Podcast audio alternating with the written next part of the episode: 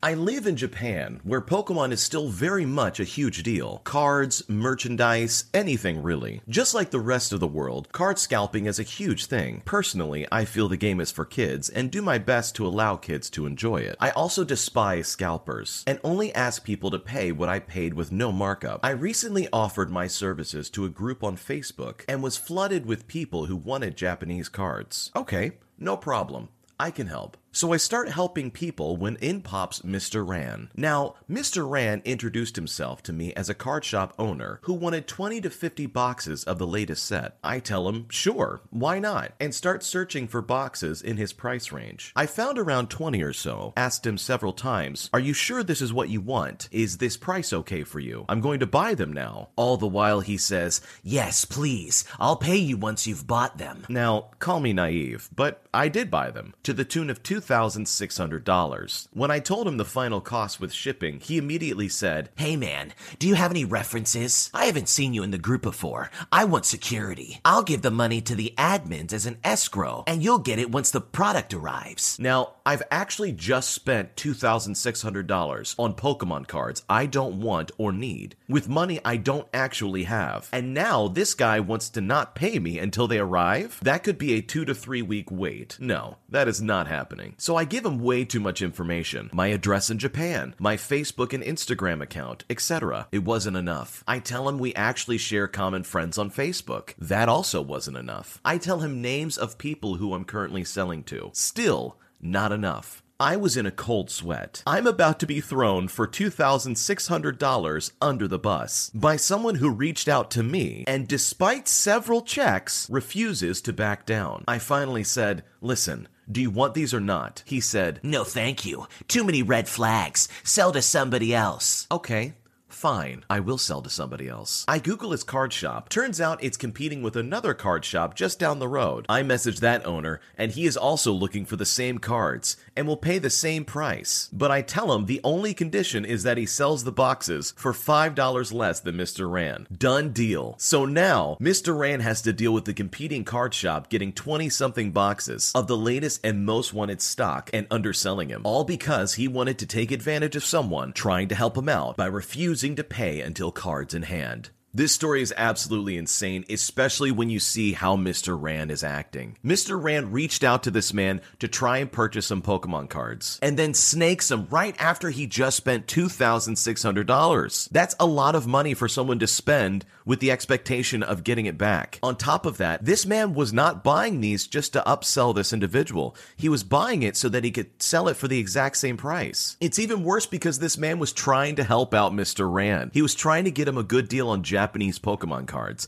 And this guy just completely snakes him. Pokemon cards are such a hot commodity that it's crazy how people will act when they don't get exactly what they want or they try and get some kind of deal that is absolutely shady. The way Mr. Rand acted is just inexcusable. It's not at all okay. And I think it's fantastic that this guy sold to a competing card shop and not only sold it to that card shop that's in competition with Mr. Rand, but also told him, hey, here are the cards, but you have to undersell them. That is to me a brilliant strategy. Sure, it may be be a little petty, but at the end of the day, this guy almost cost him $2,600. That is a huge chunk of change that that guy would have had to eat if nobody bought these cards. Thankfully, he was able to find a vendor, and it all kind of worked out in the end. But leave a comment down below. Have you ever had a shady situation like this happen before? This one is probably the most unique way I've ever heard of someone getting out of a traffic ticket. It happened this morning. Even though I made a complete and full stop on a four way stop, I got pulled over by a police vehicle, lights flashing, the works. I turned my dash cam around to face me and whomever goes in front of the driver's side window. I roll it down and ask, What seems to be the problem, officer? Officer looks at me the way one would look at a sticky piece of gum stuck to the bottom of one's shoe. You didn't make a complete stop, he says. I adjust one of my hearing aids, and before I could speak, he firmly orders, Sir, take off your earphones when I'm talking to you. I take both hearing aids off and look at him. I can read lips a little, but we're both masked, so I can't understand what he's saying. I communicate in sign language simultaneously while speaking verbally. I say, I'm deaf, and I didn't understand what you just said. Can you communicate to me in ASL, American Sign Language? Please. He points at my hearing aids that look like Apple AirPods, motioning me to put them on. I respond, Yes, officer. Without those, I can only communicate in ASL. Please instruct me in ASL, and I will be compliant in every way possible. He looks at the dash cam that's neatly pointed squarely at us and mumbles, Oh, God. He then motions for me to go, giving me two thumbs up. Needless to say, I rolled up the window and drove away as fast and as legally as possible. Couldn't wipe the smile off my face all day. This driver got super lucky. This could have been so much different if that police officer knew ASL and started communicating with him. This would have been a completely different story. At the end of the day, the driver did the right move. When the police officer instructs you to do something, you do it. It's comical that the police officer didn't take just a few more seconds to try and judge what it is that was in this person's ear. Was it really a headphone or was it a hearing aid? At the end of the day, the driver did the best move possible and it worked out in his favor. But what would you have done? Leave a comment down below. Let us know. So, I started a new job about two years ago, and finally found a job I'm naturally good at, which has been amazing as my performance has been top notch, no disciplinary actions, and even a few awards. So I started helping out my fellow coworkers when they were struggling, and especially helping out the newbies who just got off training, which is garbage generic training for three weeks, which literally has nothing to do with our sectors, and we're literally told to forget everything we learned because it does not apply to us. So naturally, the newbies struggle a lot at the start, and that tanks the performance for the entire team. So I wanted to be a good team player now that I finally felt like I knew what I was doing. Apparently, that was a mistake on my part. After three months of helping my team, I was called into a meeting with our coach to discuss my behavior. I was told that I was not allowed to help my coworkers because I am not trained in that field, and only the higher ups are supposed to answer questions and make decisions within our job, which would be fine and understandable if the coach was available for the entire eight hour shift to answer questions and help people,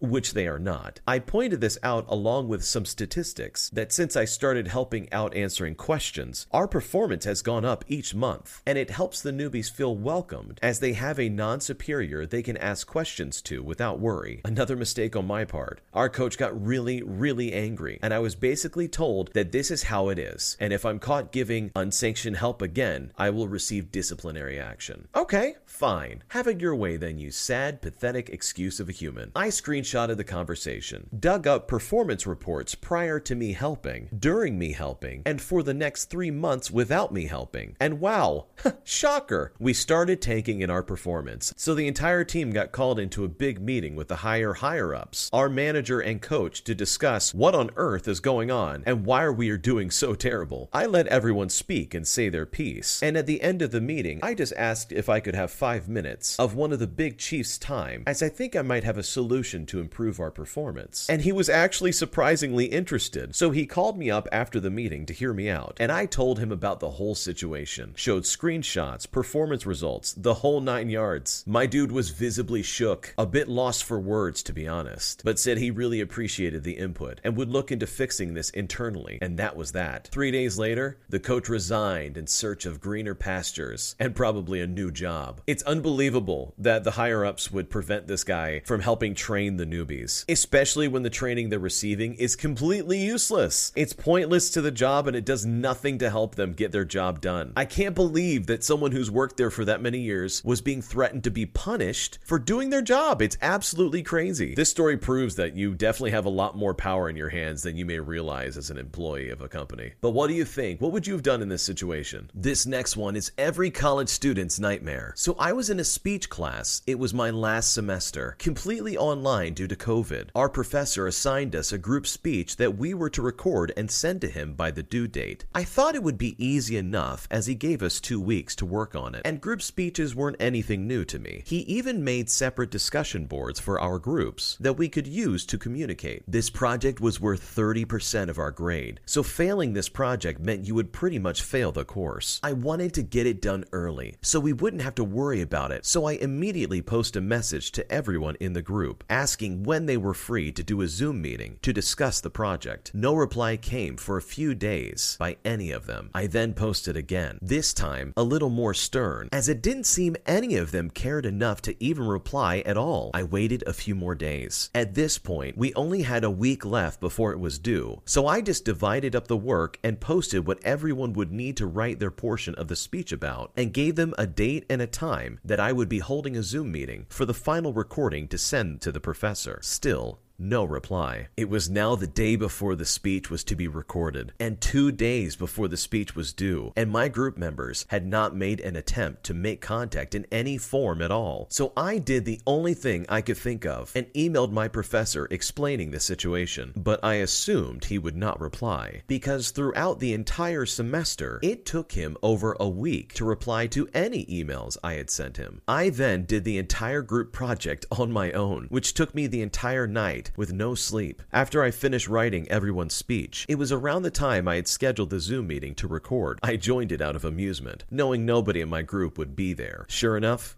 it was empty. So I did the entire speech myself. But the rubric really put emphasis on transitioning to other group members, including saying their name. So, between every section where it would cut to a different member, I would say something like, and now, my name, will explain the importance of blah blah blah. Then mute my screen briefly, as if to add a cut, put on a different hat, and continue the speech. I did this for all six portions of the speech. I turned in the speech shortly after and filled out the group member roll sheet that was due as well. I just put my name in every box that was supposed to be a different group member. A week passes, and I see he graded the project, still not replying to my previous email about the situation, by the way. And he gave me a zero, stating it was supposed to be a group project, and me doing it solo meant I did not follow instructions. I was actually infuriated by this. I knew that emailing him about the grade was as good as useless, so I went straight above him to the board of the college and explained to them what happened. They apologized and said the situation would be resolved, and within a few hours of me talking to the board, he had replied to my email three times, stating that he was sorry for the miscommunication about the project, and that my grade would be corrected. He even scolded me for going above him, saying, I should have just emailed him again if I couldn't get in contact with my classmates, and putting the blame on me for not trying harder to reach out to them. The next semester, I saw that he was no longer with the school. My guess is that it was a habit of his to not reply to emails emails, and he got fired for it. Also, his corrected grade was a 70. But I was so mentally exhausted from the situation at this point that I didn't care to fight it anymore. Group projects are the bane of anybody's existence, and this student definitely knows the pain of it. There's nothing more disappointing than trying to rely on other people who are definitely not going to help you. Being in a group project with people who are not cooperating, or in this case, not even there, is like trying to juggle a bunch of plates. Eventually, some are going to fall and they're going to crack. The student did the right thing going above the teacher who was clearly not helping him. It's better to try and get some kind of grade for something you worked on, especially when your classmates and your group members didn't help you, than to try and take a zero from a professor who is too incompetent to even check his email. What would you have done in this situation? Would you have gone to the school board to try and get this grade corrected? I worked at a company that gave out exorbitant amounts of vacation. Anyone who worked there for 25 plus years received 8 weeks of vacation and 2 weeks of personal time. This was a family owned company, but rather large. We ran 3 shifts totaling 250 people. Enter Jimmy. Jimmy was a grizzled old man. He started at the company when he was just 20, and now that he was 63, he simply didn't care. Jimmy also knew how to make a specific part for our product. Him and one other higher up in the office. One day, the plant owner comes out and announces he's selling to a corporation. He's older and ready to retire. He promises that there will be very little change and wishes us all well. The new company comes in and immediately goes after many of the great benefits we had. The first thing they do is cut everyone's max vacation down to four weeks and completely do away with personal time. Anyone who has maxed out had until December 31st of that year to use it up, and they wouldn't pay it out. They then go into the office and clean house, firing anyone who's close to retirement, including Jimmy's backup. But they also do away with one very important rule you no longer have to get vacation approved. You just call in and take it. Jimmy was pissed, and they know it. They realize he's the only one in the building that can do his job now. So they hire a new kid for him to train, most likely to permanently replace Jimmy. So Jimmy does what anyone would do. He calls in the first training day for the new hire and lets us know he's going to use all his PTO at once and promptly takes 10 weeks off. We had a backstock of parts he had made, so it wasn't too unnerving. But for 10 weeks, Jimmy went and applied to other jobs, found one, and started. Fast forward 10 weeks. It's the day Jimmy is supposed to return. He doesn't. For two days, they try calling him and even go to his house. He's nowhere to be found. Finally, on the third day, he calls and resigns, and they lose their collective minds. The parts he makes are specialized and patented by the original founder. You can't just hire someone off the street to make them. What eventually happened was they had to contract the original owner to come in and teach some new hires how to make them. And when he found out what all they had done, it pissed him off. The last I heard, he charged them a seven figure contract to teach them how to produce the parts, and they had to pony up or close down. Moral of the story? Don't mess with people's vacation time. Jimmy in this story is my absolute hero. If someone came in and took away my benefits that I'd worked my entire career for, and in Jimmy's case, his entire life for, I would be livid. How on earth can you expect anybody to want to be loyal to your company if you're not loyal to them first? It's a tragedy that so many people got let go because they were close to retirement. But Jimmy did it the best. Nothing's more gangster than showing up and saying, I'm taking 10 weeks off. And then in those 10 weeks, finding a new job to replace the job that's screwing you over. Jimmy is my hero. People like that are fantastic to work with because you know for a fact they're going to get things done. Working with a Jimmy in an office is a fantastic experience. Nine times out of 10, they're absolutely hilarious, and they're going to tell you exactly what they feel about the company they're working for. What would you do in this situation? Leave a comment down below. Let us know. Thank you so much for watching. Don't forget to like and subscribe and turn on notifications so you never miss a video.